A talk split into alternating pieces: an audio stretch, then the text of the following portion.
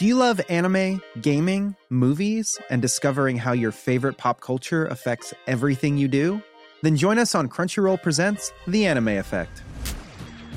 I'm Nick Friedman. I'm Lee Alec Murray. And I'm Leah President. Every week, you can listen in while we break down the latest pop culture news and dish on what new releases we can't get enough of. Whether you love movies, I'm going to tell you all about the uh, hopeful 4K re release of Tron Legacy that happens. I'm right there with you. Or music. The music in this show Yeah. is absolutely incredible. Or anime. And under this mask is another mask. you can discover your new favorites right here on The Anime Effect. Listen every Friday wherever you get your podcast and watch full video episodes on Crunchyroll or on the Crunchyroll YouTube channel.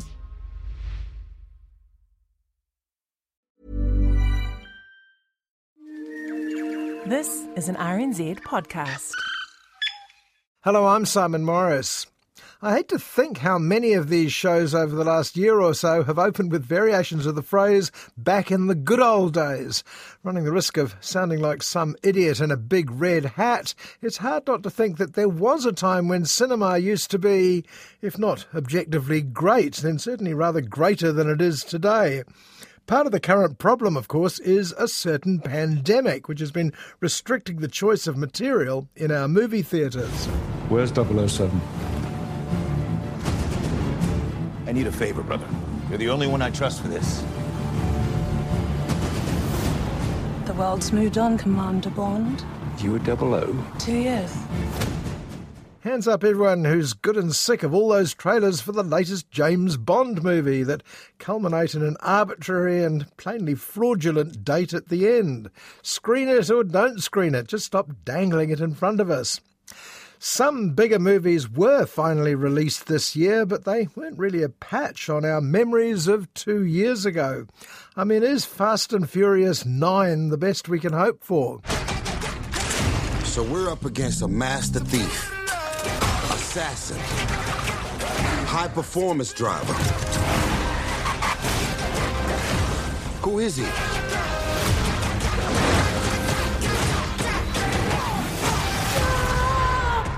Well, it isn't, of course. There's a wide range of stuff out there right now, just not on cinema screens.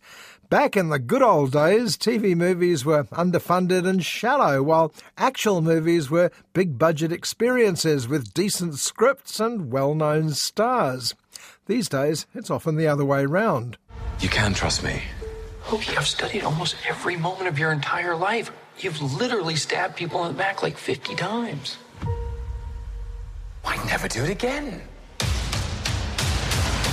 Right now, it's hard to deny that the material on streaming services like Disney Plus, Netflix, Neon, and the rest is making much of the cinema only content look a little underpowered.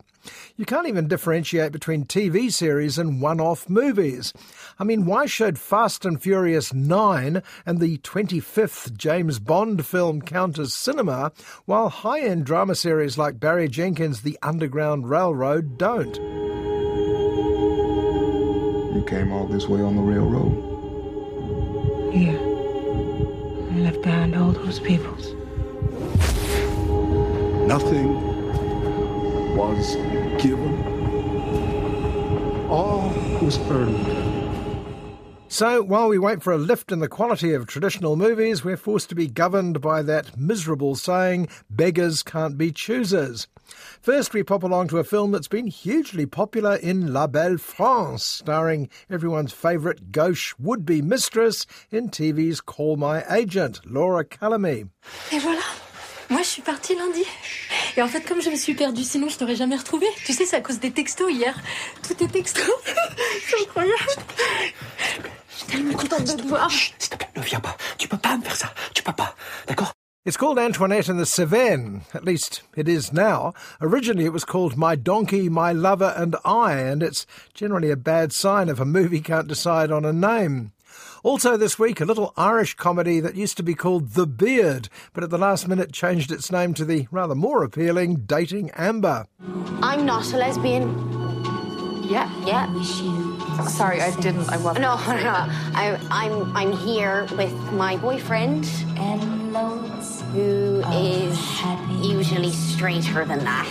But first, two animated features that we can safely say are offering Disney and Pixar very little competition. Whoa, horses can do that? Is that barn okay? This horse got a lot of spirit. You do have a lot of spirit. Spirit Untamed occasionally rides under the title Spirit Riding Free. About 20 years ago, there was a DreamWorks movie called Spirit Stallion of the Cimarron about a wild horse and his faithful Native American companion. Well, later they took the name Spirit and not much else and turned it into a TV series. They say my mother was one of the greatest to ever ride. Stay wild, mi querida Fortuna. And even though she's been gone since I was a baby. No! There are still moments where I can feel her spirit. Spirit Untamed is presumably a spin off from that series, though it boasts several big names behind the horse and the three girl leads. Aunt Cora is played by Julianne Moore, Walton Goggins plays Hank the Horse Thief, and Jake Gyllenhaal plays the father of our heroine, Lucky. I believe in you, Lucky. You have your mother's spirit.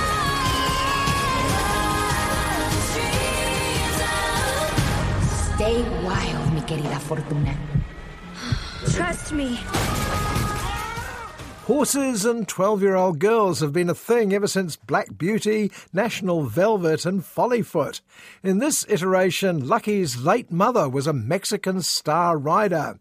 When she died, Lucky was sent to the big city, but she decides to come back out west to reunite with her dad and her Aunt Cora. Welcome to Miradero. And Cora, did you ever see my mom perform? Oh, yes. She was a legend. Fortuna? Hola. You look just like your mother. She meets some friends, and more important, she meets a wild stallion. What will she call him, we wonder? Or at least those who've forgotten what the movie we've come to see is called. Just take it slow. Horses can feel what you feel. It's in your heart to run free. It's in mine, too. I'm gonna call you Spirit. Will Lucky and the newly named Spirit Bond? Come on, what else was she going to call it? After all, so far, Lucky has never actually ridden a horse before. Until, well, what do you know? I just rode a horse! Around here, we call that hanging on for dear life. You are lucky you didn't get yourself killed. You stay away from that horse. That is not his fault. I'm trying to keep you safe. He said, let's get out of this. To be fair to Spirit Untamed, there is a tiny bit more plot than this. Dad struggles to get over the loss of his late wife, and lurking in the background is Hank the horse thief and his unsavoury compadres with their eye on Spirit and his herd of wild horses. If you wonder if he'll get away with his dastardly plans, you clearly haven't seen enough old fashioned Disney movies. Let's round up that herd, boys. We need to get Spirit back to his family. This is a terrible idea. Sign me up. But that's the problem with Spirit Untamed. It isn't a Disney movie, but the producers think they've cracked the formula. Yes, the three girls are pure Disney Channel, and the horses are well enough animated, but there's absolutely no magic in the production, and least of all in the casting. Easy, boy. Let's go, girl. Good thing her name's Lucky. Well, is her middle name Irony? Go! Why spend so much on name actors if you don't let them do anything? You certainly don't recognise any of them as they phone in their performances. All very forgettable, but looking on the bright side, it could have been worse. Remember what we talked about? I don't want to get a call from this new school telling us that you've developed some sort of chicken expanding ray. Sorry about that. It's called Cranston Academy, or at least it is in some markets. In others, it's called Monster Zone. And here, in the spirit of a bob each way, it's called Cranston Academy colon Monster Zone. Ah, colons, where would movies be without you? Welcome to Cranston Academy. Look at this place. From the creators of The Nut Job 2 and Escape from Planet Earth. I'd like to introduce you to Danny Dawkins. Thanks a lot, genius. It's not a good sign when you hear that Cranston Academy or Monster Zone or whatever comes from the people who brought you Escape from Planet Earth and Nut Job 2. I mean, not even the original, presumably superior Nut Job 1. I invented a nanobot to go in and deal with them face to face. Watch where you're going, Einstein. Cranston Academy makes Spirit Untamed look like Spirited Away or Ratatouille. It's about a young genius called Danny Dawkins who's bullied at school but is headhunted by an academy for wizards. I mean, young geniuses.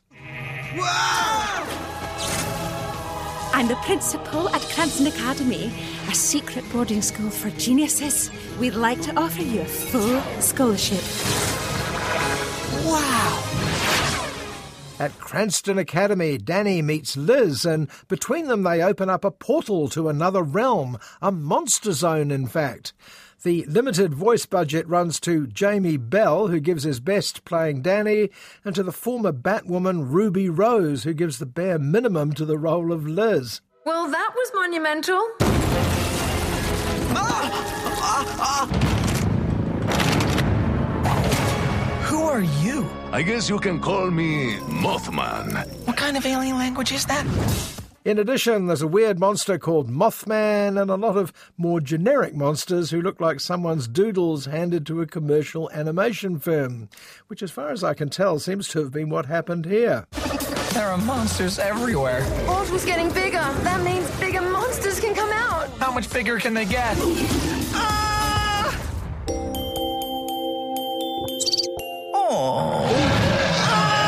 Get ready to fight the monsters. It's a Mexican, Canadian, Indian co production with all the coherence, focus, and authenticity that description conjures up. Full disclosure demands that I admit this is a film aimed at undemanding children of about 11. Not only am I no longer 11, but I don't think I can pass as undemanding either. I wanted better, but at least it wasn't Nut Job 3. You okay? I admit that plan wasn't fully thought out.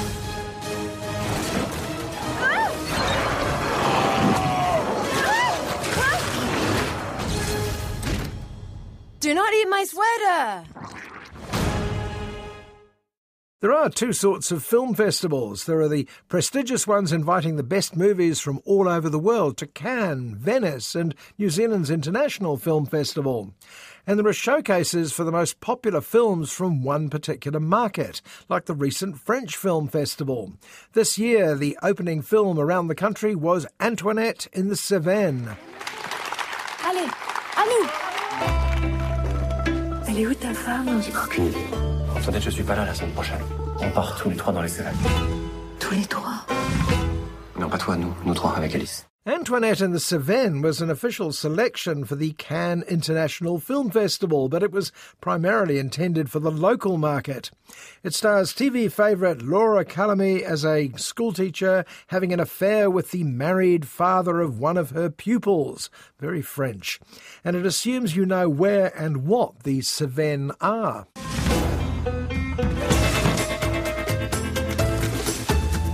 Six jours de marche, on est d'accord euh, Oui, c'est ça, oui. 870 euros. 870 euros. Vous marchez avec un âne Pourquoi Pas vous ah, non. On n'est pas des fous. Well, the where is easy enough. It's a national park in the south of France where people often go for six day tramps. Certainly, Antoinette's lover Vladimir is doing that. He's just not doing it with her. He's doing it with his wife, Eleanor, and their daughter, Alice. Boo! Ah bon, ce bordel T'as décidé de me faire chier. Bon, tu restes là si tu veux, moi je m'en vais. D'accord Allez. But the Cevennes are also well known, in France at any rate, as the location of a famous journey by, of all people, Robert Louis Stevenson. The Scottish novelist wrote a book about it called Travels with a Donkey in the Cevennes. Qu'est-ce qui va pas Tu vas avancer, espèce de bourrique de merde Vladimir, il me plaisait pas du tout. C'était pas du tout mon genre. Which is why Antoinette in the Cevennes was nearly going to be called My Donkey, My Lover and I, until it was changed back under pressure, presumably, from people like me who were unfamiliar with the original. Tu verras, il est beau. Ah, j'adore ses mains, j'adore sa peau, j'adore ses épaules, j'adore son ventre. Bonjour.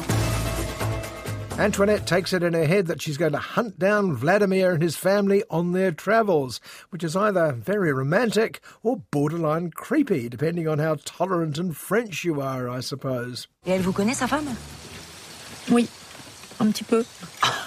Ah bah formidable. Vous avez raison. Honte à moi. Certainly, Vladimir doesn't seem to think it's very romantic when he suddenly runs into Antoinette at his first stopover.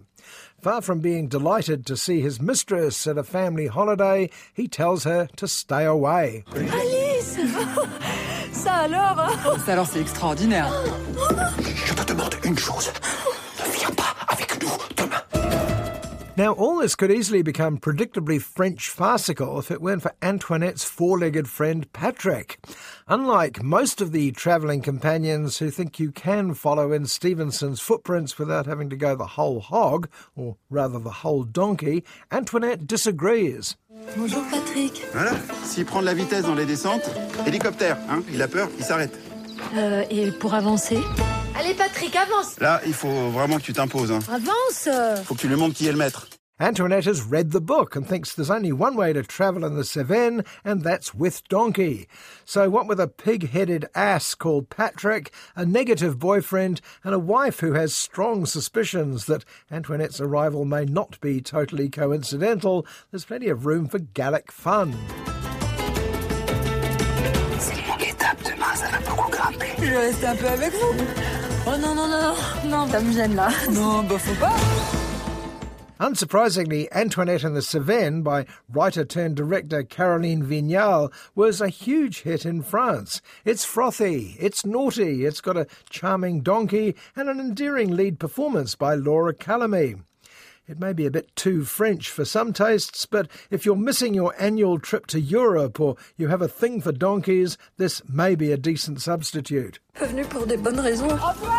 L'important, c'est pas le but, c'est le chemin. Arrête, Patrick Vous déjeunez pas avec nous Venez, venez pas avec nous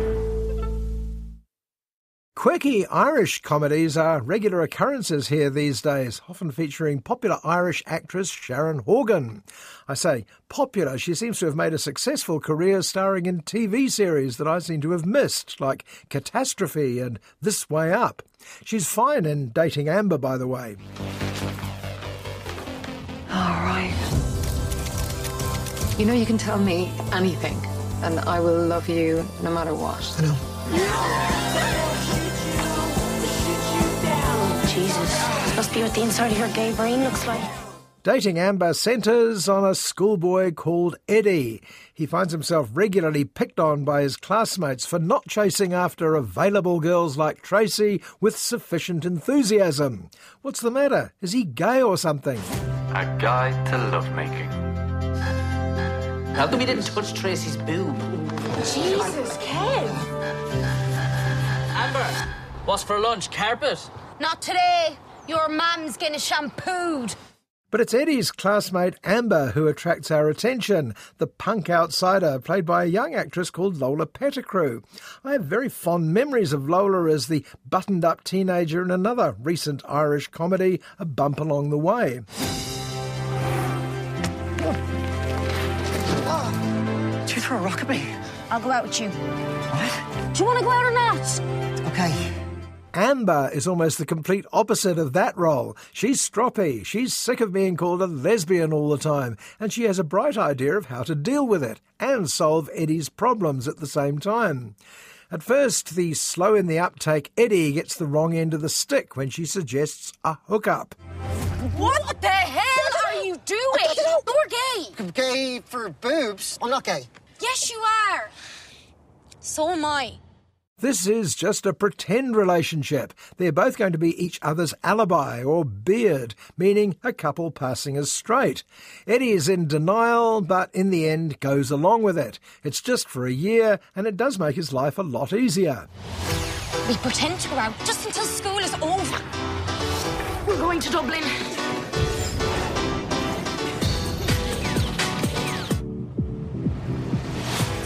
Setting the action of dating Amber in the early 90s gives it a certain historical interest. Ireland was tentatively becoming more liberal, in some places at any rate. Amber can't wait to head to the big city, any big city. She wants to work on a trendy punk zine where they've heard of riot girl bands like Bikini Kill. People are all over Oasis. It's all about Bikini Kill. Kathleen Hanna is proper punk. Have you heard them? Of course not. And what do you see? Female bass players, that's it. So you think women shouldn't be bass players? On the other hand, Eddie feels pressured to live up to the example of his soldier father. Despite everything, Eddie is planning to join the army, a career he's singularly ill suited for. I think that Eddie would look really manly and hot in uniform. I mean, morally, I don't agree with national armies, but still. Super sexy. Mm-hmm. Thank you, babe. Meanwhile, he and Amber continue to put on the show of the most heterosexual couple at the school. The fact that they get away with this for so long, how stupid is everyone in this film, is one of dating Amber's failings. The other, ironically, is the appeal of the two lead characters. We're gonna go to my room. Oh, uh, yeah, of course. Oh, do you want some um, trifle? Do you, do you want? Tri- I can I can bring it up in in two cups. D- leave your door open. Don't worry, they haven't had sex yet. Jesus Christ. This is a story of admitting who you are, of not living a lie, of saying it loud, you're gay and you're proud. But the two leads, Fionn O'Shea as Eddie and Lola Pettigrew as Amber, are so appealing together that we're reluctant to break them up in favour of other, more realistic relationships. Do you want to go out or not? Gay. I'm gay. You're gay.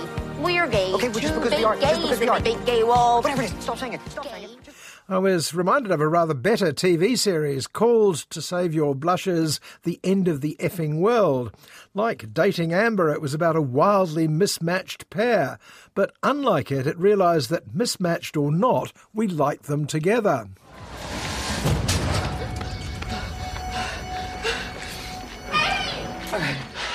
You're the only boy in the world. I'm glad I dated. Dating Amber, paradoxically, might have been better if it hadn't been so attractively cast, and if we hadn't been spoilt by so many romantic comedies that would have found a way to keep them together whether they liked it or not. And on that rare campaign against a happy ending, it's time to go. I'm Simon Morris, and I hope you'll join me at the movies, same time next week. Do you love anime, gaming, movies, and discovering how your favorite pop culture affects everything you do? Then join us on Crunchyroll Presents The Anime Effect. I'm Nick Friedman. I'm Lee Alec Murray. And I'm Leah President. Every week, you can listen in while we break down the latest pop culture news and dish on what new releases we can't get enough of. Whether you love movies, I'm going to tell you all about the uh, hopeful 4K re release of Tron Legacy that happens. I'm right there with you. Or music. The music in this show Yeah. is absolutely incredible. Or anime. And under this mask is another mask. you can discover your new favorites right here on The Anime Effect. Listen every Friday wherever you get your podcasts and watch full video episodes on Crunchyroll or on the Crunchyroll YouTube channel.